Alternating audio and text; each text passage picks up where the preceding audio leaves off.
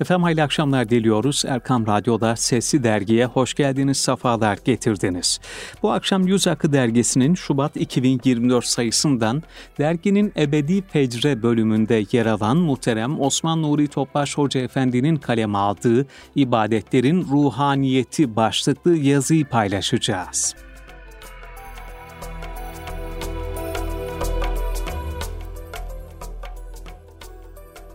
Ebu Hureyre radıyallahu anh naklediyor. Resulullah sallallahu aleyhi ve sellemin sağlığında Kuda kabilesinin Beli boyuna mensup iki zat birlikte İslam'a girmişlerdi. Bunlardan biri şehit düşmüş, diğeri de bir sene daha yaşayıp öyle vefat etmişti. Talha bin Ubeydullah radıyallahu anh, rüyanda bir sene sonra vefat eden şahsın şehit düşenden daha önce cennete girdiğini gördüm ve hayret ettim dedi. Sabah olunca Hazreti Talha'nın bu rüyası Efendimiz sallallahu aleyhi ve selleme anlatıldı. Rüyayı dinleyen Allah Resulü sallallahu aleyhi ve sellem, başta namaz olmak üzere bütün ibadetlerin mükafatını gösteren şu cevabı verdi.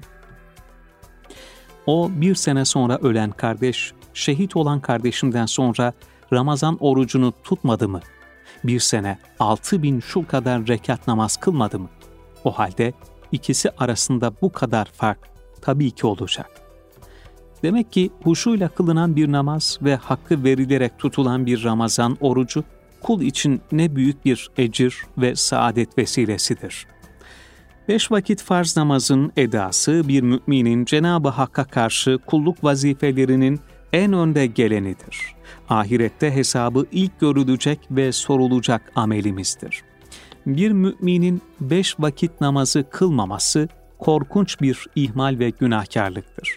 Namaz öyle ehemmiyetlidir ki savaşta düşman hücumu endişesi altında dahi terkine müsaade edilmemiş, böyle ahvalde nöbetleşe ve birbirini koruyarak kılınacak namaz, salat-ı haf, korku namazı olarak tarif buyurulmuştur. Kıyamet suresinde buyrulur. O cehennemlik kişi, Peygamberin getirdiğini doğru kabul etmemiş, namaz da kılmamıştı. Aksine yalan saymış ve yüz çevirmişti. Sonra da çalım sata sata yürüyerek kendi ehline, taraftarlarına gitmişti. Bu ayeti kerimelerde namaz kılmamak ve kibirli yürüyüş kafirlerin vasıfları arasında sayılmıştır. Müddessir suresinde de cehennemliklere kendilerini azaba duçar eden sebepler sorulduğunda ilk olarak biz namaz kılanlardan değildik diyecekleri bildirilmiştir. Cenab-ı Hak, insanı zatına ibadet etmesi için yaratmıştır. Ayet-i kerimede, sakın o çok aldatıcı şeytan sizi Allah'ın affına güvendirerek kandırmasın diye ikaz-ı ilahi nazil olmuştur. Şeytan bu aldatmayı ahiret hesabında imanın ameller olmaksızın kafi geleceği, tevbe ve ıslahı hal için henüz bolca vaktin var olduğu, nasıl olsa Cenab-ı Hakk'ın gafur ve rahim olduğu gibi telkinlerle gerçekleştirir. Halbuki Cenab-ı Hak buyurur, İnsanlar iman ettik demekle kurtulacaklarını mı zannediyorlar?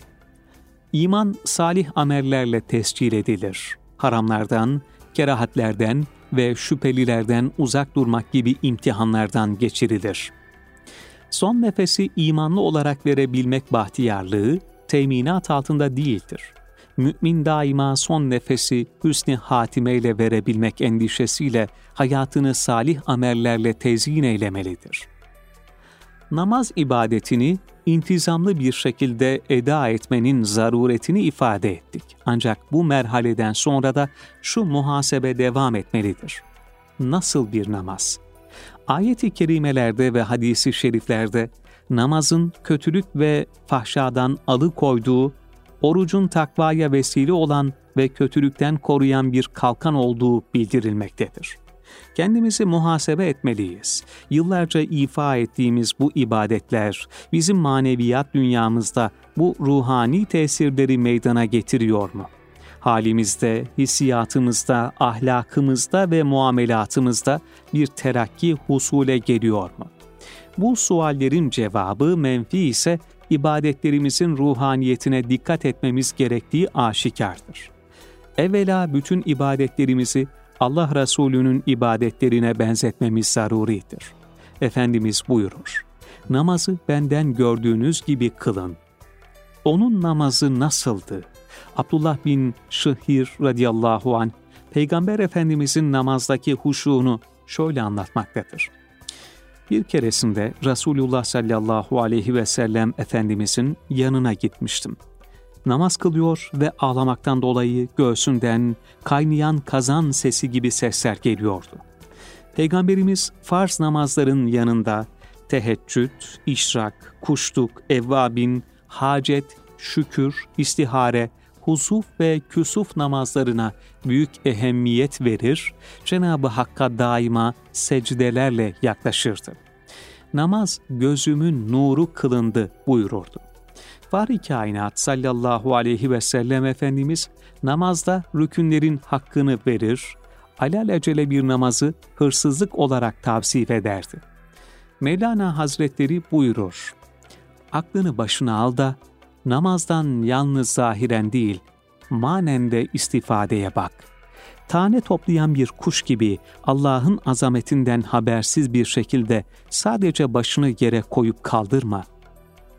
Hz. Peygamber sallallahu aleyhi ve sellemin insanların en fena hırsızı namazından çalandır beyanına kulak ver.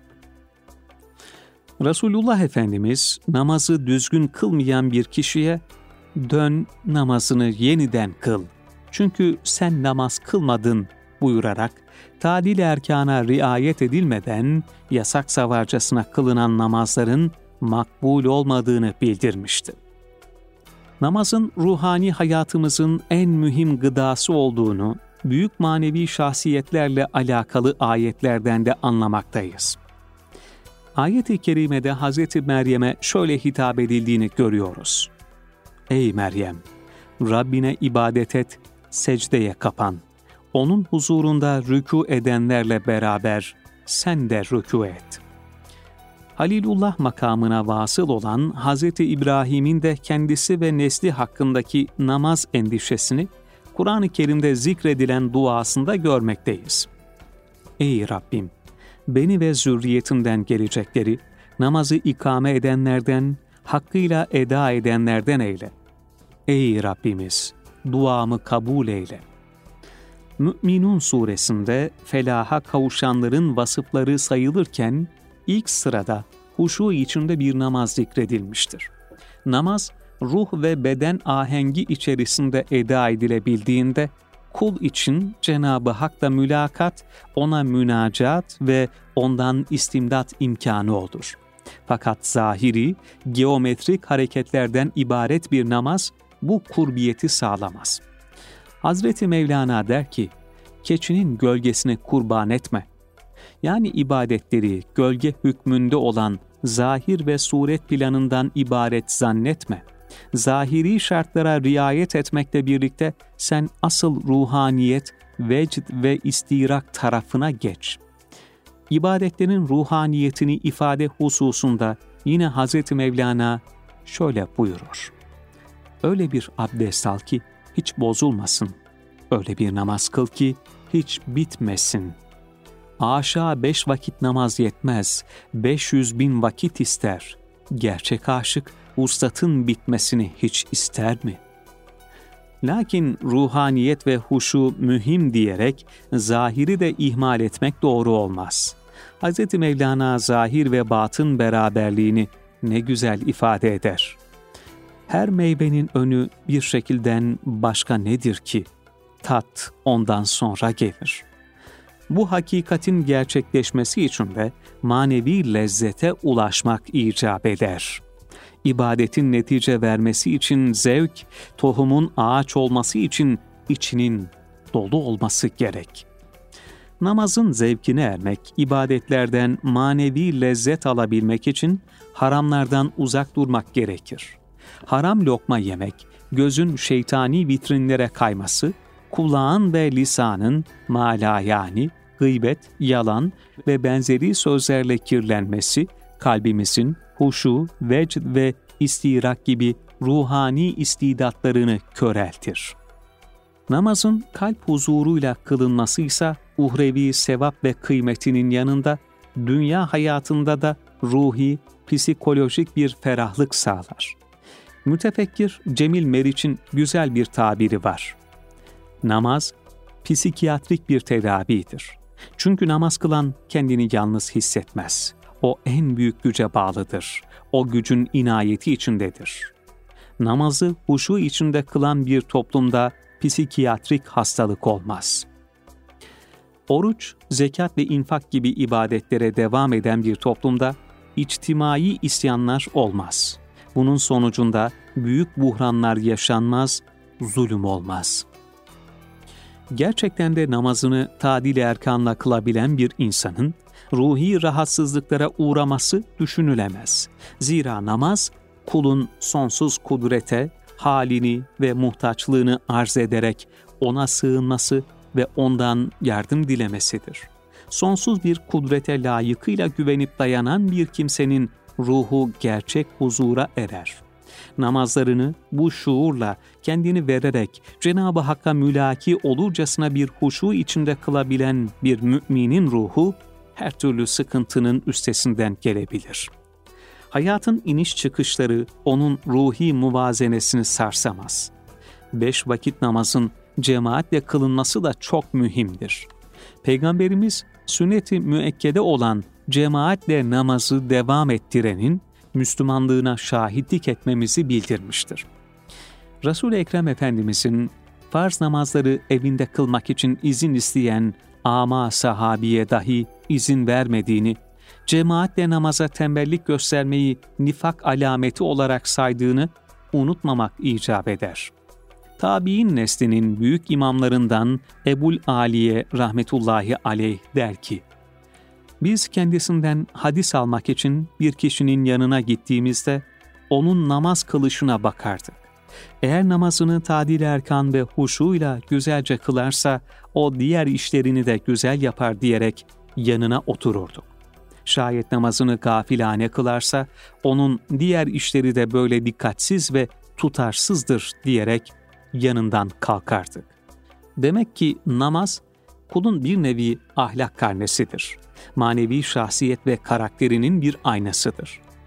Ramazan-ı Şerif'e hazırlandığımız üç ayların manevi ikliminde oruç ibadetinin de manevi ve batıni veçesini çok iyi idrak etmemiz ve hayata geçirmemiz icap eder.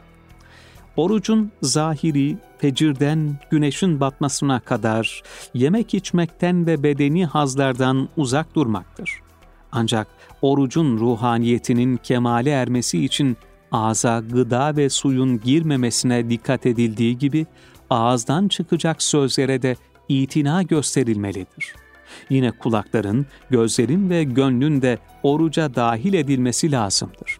Zira bunların orucun ruhaniyetine uymayan şekilde kullanılmaları orucu zedeler ve adeta manen bozulmasına sebebiyet verir.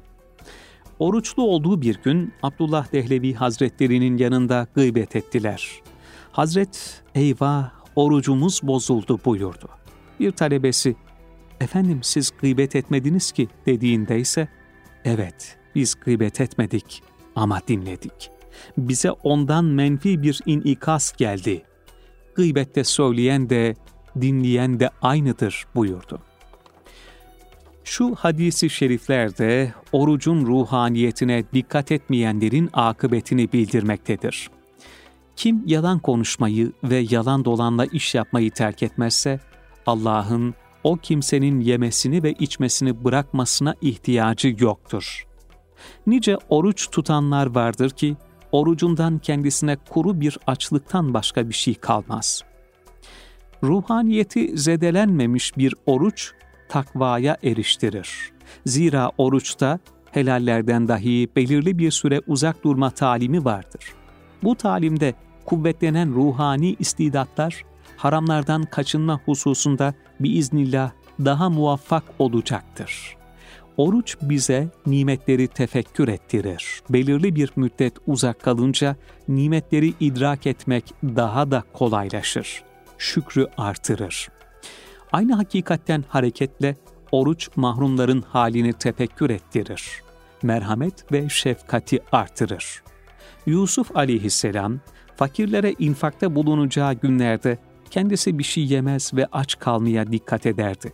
Sebebi sorulduğunda, açların halini açlığı yaşayarak daha iyi anlamak için böyle yapıyorum derdi. Bilhassa Ramazan-ı Şerif'te Gazeli kardeşlerimizin açlığa mahkum vaziyette kaldıklarını tefekkür etmemiz ve onlara bol bol yardım etmemizin yollarını bulmaya gayret etmemiz lazımdır. Oruç, kulu yemekten, içmekten münezzeh olan Cenab-ı Hakk'ın yüce halinden muvaffaken de olsa nasiplendirir. Beşere, meleki bir hali yaşatır. Bu halde feyiz ve maneviyatı ziyadeleştirir. Buna karşılık iftar ve sahurda oburlukla sadece zenginlerin çağrıldığı gövde gösterisi yapılan iftar sofralarıyla, gözün, gönlün, kulak ve dilin oruç tutmadığı bir ibadette ruhaniyet kalmaz, adeta perhizden ibaret kalır. Rabbimiz sabrımızı kuvvetlendiren, takva derecemizi ve merhamet ufkumuzu artıran bir oruç nasip eylesin. İnfakın asgari hududu yani farz şekli zekattır. Farz namazda olduğu gibi zekatın da mutlaka eda edilmesi gereklidir. Zekat zaten Müslüman zenginin fakir kardeşine olan borcudur. Zekat, kardeşinden sorumlu olan zenginin zimmetindeki malum, sabit bir hak ve paydır. Bu payı sahibine teslim etmemek bir hak gaspıdır, zulümdür. Rahmetli pederim Musa Efendi rahmetullahi aleyh de bu hususa çok dikkat çekerek şöyle derdi. En kötü hırsızlık, zenginlerin zekat vermemek suretiyle fakirlerin malını çalmasıdır. Kur'an-ı Kerim'de zekat otuz iki yerde geçmektedir. Daha geniş ve engin olan infaksa yetmiş iki yerde geçmektedir. Sadakayla beraber toplam yüz yirmi beş yerde infak emredilmektedir. Demek ki Cenab-ı Hak, zekatın asgari hududunda kalmamızı, zekatı vermekle iktifa etmemizi arzu etmiyor. Ayet-i kerimede buyrulur. Sana iyilik yolunda ne harcayacaklarını sorarlar. İhtiyaç fazlasını infak edin de. Cenab-ı Hak, kullarına yüce isimleri arasında en çok Rahman ve Rahim isimlerini telkin buyurmuştur. Bunun manası, kullarının birer rahmet insanı olmasını istemesidir. Cenab-ı Hak, kullarının duygusuz, acımasız, bencil ve cimri olmalarını istemiyor. Cennetine davet ettiği kullarının bu sıfatlardan tezkiye olmasını emrediyor. Buna ilaveten Allah Teala kulun kalbinde dünya sevgisinin galip olmasını da arzu etmez. Bunun imtihanı da kulun bunlardan vazgeçebilmesi, bunları Allah yolunda feda edebilmesiyle tecelli eder. Hayrın kemaline nail olmanın, salihlerin, ebrarın derecesine ulaşmanın en mühim şartı sevdiklerinden infak etmektir. Ayet-i kerimede buyrulur. Sevdiğiniz şeylerden Allah yolunda infak etmedikçe birre, hayrın kemaline eremezsiniz. Her ne infak ederseniz Allah onu hakkıyla bilir. Bu ayet-i kerimeyi ashabın nasıl bir vecd ile yaşadığına dair bir hatırayı Enes radıyallahu anh şöyle anlatıyor. Medine'de Ensar arasında en fazla hurmalığı bulunan Ebu Talha radıyallahu anh'ti. Onun sevdiği malı da Mescid-i Nebevi'nin karşısındaki Beyruha ismindeki altı yüz ağaçlık hurma bahçesiydi. Resulullah zaman zaman bu bahçeye girer ve oradan tatlı su içerdi. Bu ayeti kerime nazil olunca Ebu Talha radıyallahu anh, Resulullah sallallahu aleyhi ve sellem Efendimiz'e gelerek şöyle dedi. Ya Resulallah, benim en sevdiğim malım Beyruha isimli bahçedir. Onu Allah rızası için tasadduk ediyorum. Allah'tan onun sevabını ve ahiret azığı olmasını dilerim. Bunun üzerine Efendimiz sallallahu aleyhi ve sellem, seni tebrik ederim. Kârlı mal dediğin işte budur buyurdu. Ebu Talha radıyallahu anh ardından bu güzel kararını derhal tatbik etmek için bahçeye gitti. Bahçeye vardığında hanımını bir ağacın gölgesinde otururken buldu. Ebu Talha bahçeye girmemişti. Hanımı sordu. "Ya Eba Talha, dışarıda ne bekliyorsun? İçeri girsene." Ebu Talha, "Ben içeri giremem, sen de eşyanı toplayıp çıkıver," dedi. Beklemediği bu cevap üzerine hanımı şaşkınlıkla sordu. "Neden ya Eba Talha? Bu bahçe bizim değil mi?" Ebu Talha, "Hayır, artık bu bahçe Medine fukarasınındır," diyerek ayet-i kerimenin müjdesini ve yaptığı infakın faziletini sevinç ve neşe içinde anlattı. Hanımının "İkimiz namına mı yoksa şahsın için mi bağışladın?" sualine de "İkimiz namına" diye cevap veren Ebu Talha bu sefer hanımından huzur içinde şu sözleri dinledi. "Allah senden razı olsun ya Eba Talha. Etrafımızdaki fakirleri gördükçe aynı şeyi düşünürdüm de sana söylemeye bir türlü cesaret edemezdim. Allah hayrımızı kabul buyursun. İşte ben de bahçeyi terk edip geliyorum." İşte sevinerek infak. Resulullah Efendimiz sallallahu aleyhi ve sellem açları doyurmakla doyardı. Medine'ye ganimetler ve hediyeler gelirdi. Efendimiz bunları kendisine harcamaz, derhal muhtaçlara tevzi ederdi. Kendisi açları doyurmakla doyar, infakın manevi lezzetiyle huzur bulurdu. İnfakın ruhaniyeti, verilen ikramın fakir bir kula değil, Allah'a verildiği şuurunu taşımakta başlar. Ayet-i kerimede buyurulduğu üzere sadakaları Allah alır. Bu şuurun ihlal edildiği, muhtaca verirken asık suratla, eziyet edilerek, sonradan da başına kakılarak yapılan infaklar Allah katında iptal olur. İnfakın ruhaniyetine nail olmak isteyen bir müminin infak heyecanını Ebu'l-Leys Semerkandi Hazretleri şöyle tarif eder. Bir infak esnasında veren, alana teşekkür edası içinde olmalıdır. Çünkü alanın nasibi, dünyevi ihtiyacın giderilmesidir. Verenin nasibi ise uhrevi ve sonsuz lütuflarla Cenab-ı Hakk'ın rızasıdır. Böyle olunca veren alandan daha kârlı durumdadır. Onun için de muhatabına teşekkür etmelidir. Bu verenin alana teşekkür, nezaket ve zarafetini büyüklerimizden görmüştük.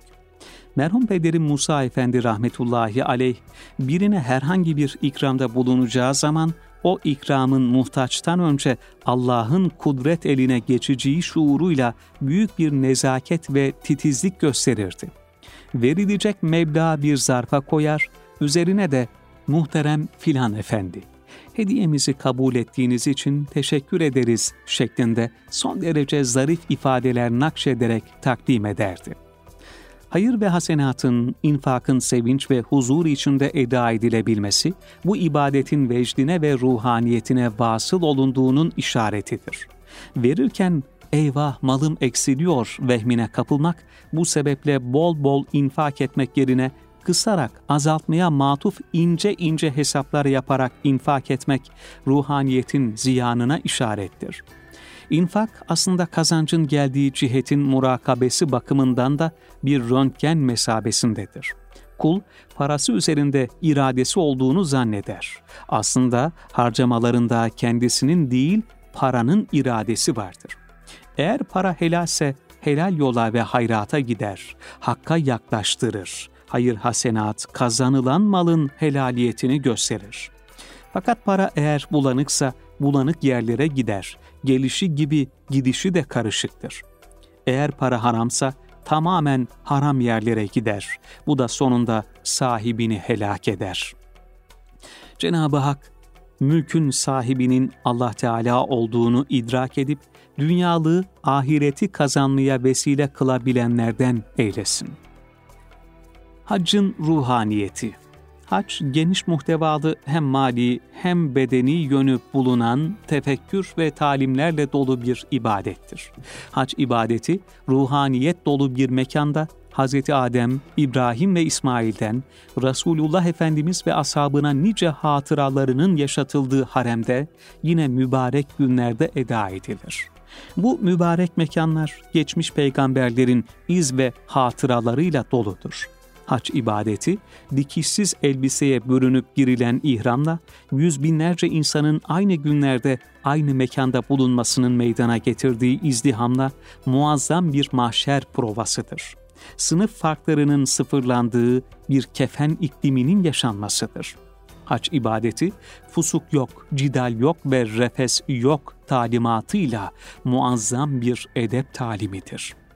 Mümin kardeşlerle en küçük bir didişme veya çekişmeye girmekten uzak durmak, haccın ruhaniyeti için elzemdir. Küçük bir böceği dahi incitmek yasaktır. Avcıya avı göstermek, bir otu koparmak dahi yasaktır.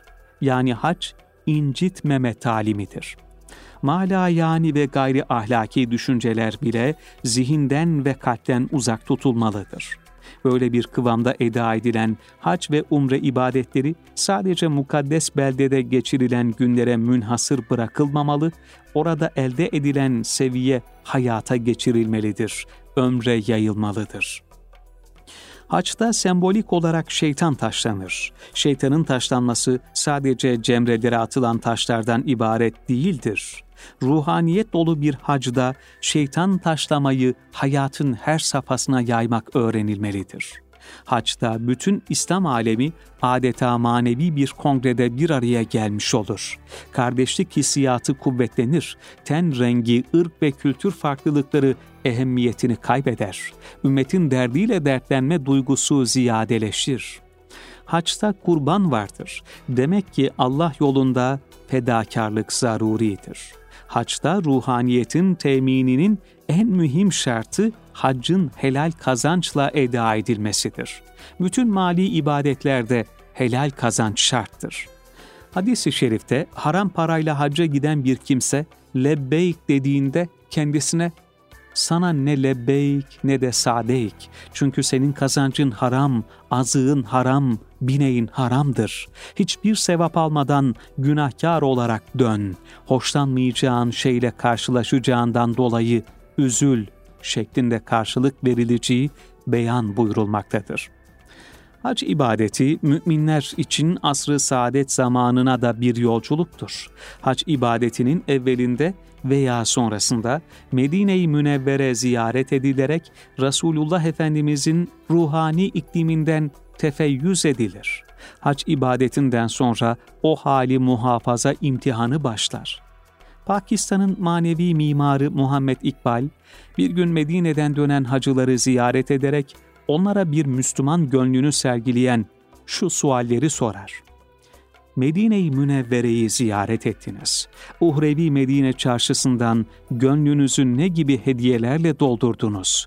Getirdiğiniz maddi hediyeler, takkeler, tesbihler, seccadeler bir müddet sonra eskiyecek, solacak ve bitecek. Medine'nin solmayan, gönüllere hayat veren ruhani hediyelerini getirdiniz mi? Hediyeleriniz içinde Hz. Ebu Bekir'in sıdkı ve teslimiyeti, Hz. Ömer'in adaleti, Hz. Osman'ın hayası ve cömertliği, Hz. Ali'nin heyecan ve cihadı var mı? Bugün bin bir ızdırap içinde kıvranan İslam dünyasına gönlünüzden bir asr-ı saadet heyecanı verebilecek misiniz?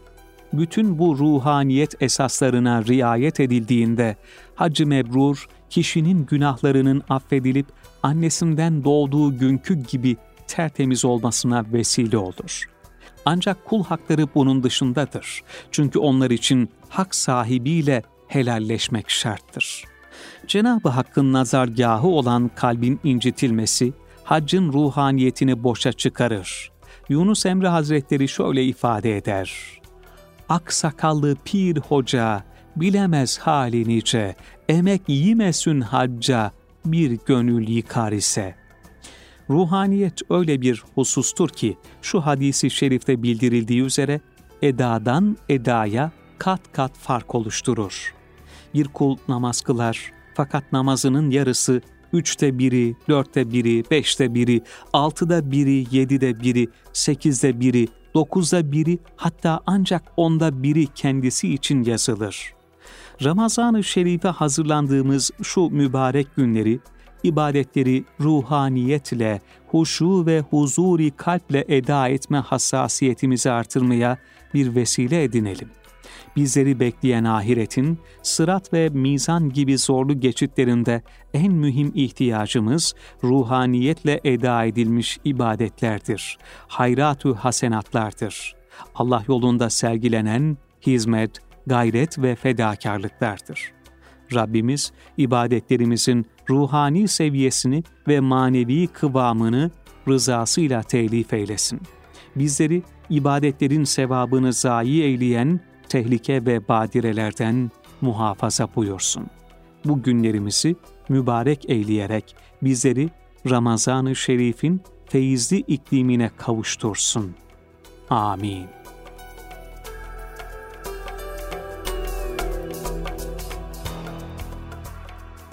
Kıymetli dinleyenlerimiz, Yüz Akı Dergisi'nin Şubat iki bin yirmi dört sayısından derginin Ebedi Fecre bölümünde muhterem Osman Nuri Topbaş Hoca Efendi'nin kaleme aldığı İbadetlerin Ruhaniyeti başlıklı yazıyı paylaştık. Böylelikle bu akşamlıkta bize ayrılan süreyi noktalıyoruz. Geceniz hayır olsun, hoşça kalın.